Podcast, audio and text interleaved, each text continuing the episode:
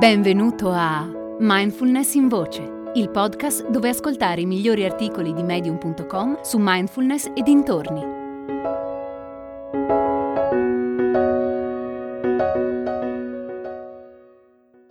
Praticare sul respiro?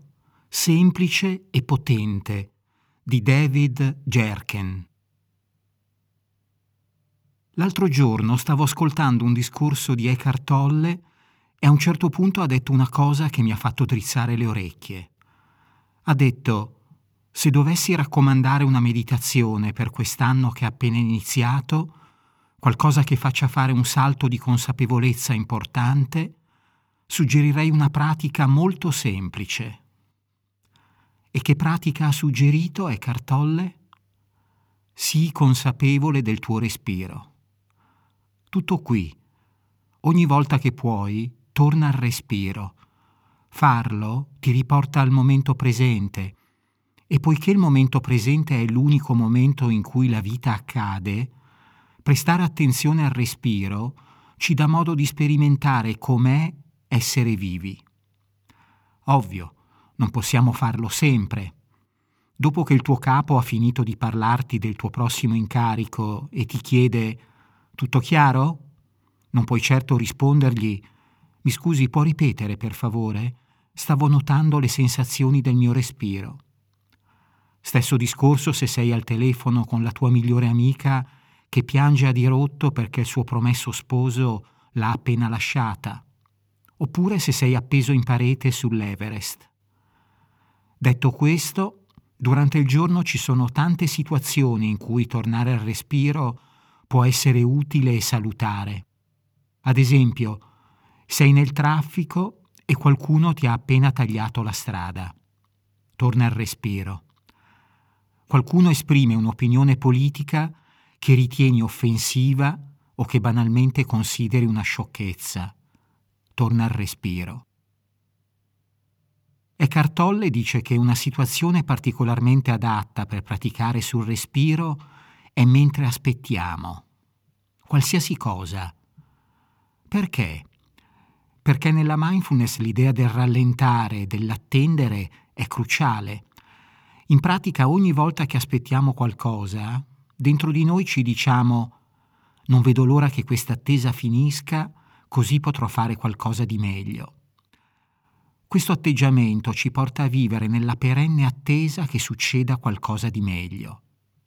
Ad esempio, senti se ti suonano familiari queste frasi.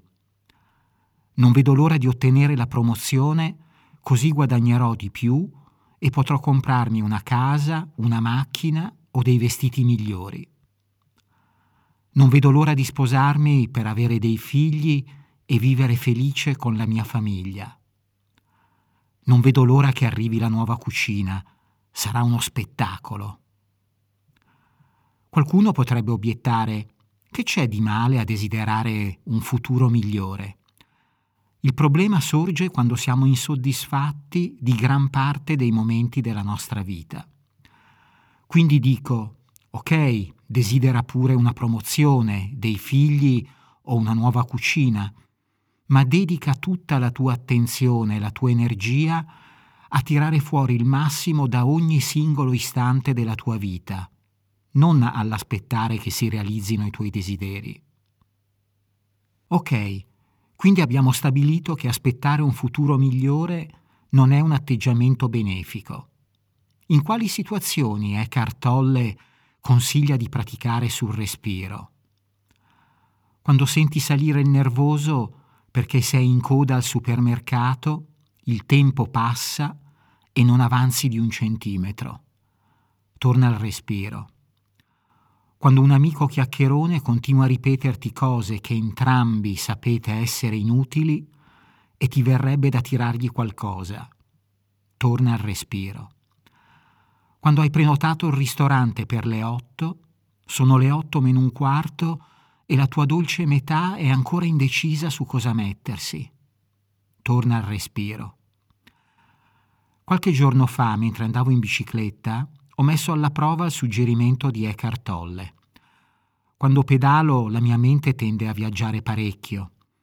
Prima di salire in sella mi sono ripromesso di prestare attenzione a dieci respiri consecutivi, per cinque volte in cui mi fossi distratto durante la pedalata. Nulla di eccezionale, ma senz'altro meglio che essere sempre perso nei pensieri. Puoi tornare al respiro anche quando banalmente non succede niente, ad esempio mentre sei fermo al semaforo oppure durante una breve pausa mentre stai scrivendo, cucinando o facendo qualsiasi altra cosa. A proposito, questo tornare al respiro non lo fanno soltanto i comuni praticanti di mindfulness. Ricorderò sempre quella volta che ho visto in televisione un'intervista al monaco buddista Thich. Gli è stato chiesto come facesse lui, famoso attivista e maestro spirituale, a gestire lo stress.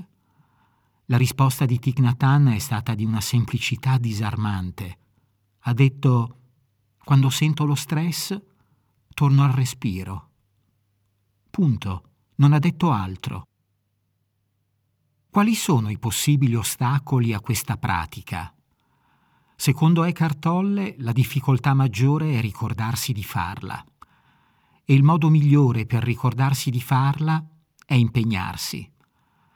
In questo senso può aiutarci coltivare l'intenzione di accorgerci quando aspettiamo qualcosa, all'autolavaggio, nel negozio di alimentari, al semaforo, e a quel punto tornare al respiro. Alla fine questa pratica porta a una contrazione dell'ego e di conseguenza a un'espansione della coscienza. Il rapporto costo-beneficio, se lo vogliamo chiamare così, è altissimo. Il costo è passare alcuni istanti della giornata concentrati sul respiro. Il beneficio è coltivare la cosa più importante che un essere umano possa coltivare, la propria consapevolezza. È un ottimo affare, non fartelo scappare. Hai ascoltato Mindfulness in Voce, il podcast di Mindfulness Bergamo, www.mindfulnessbergamo.net.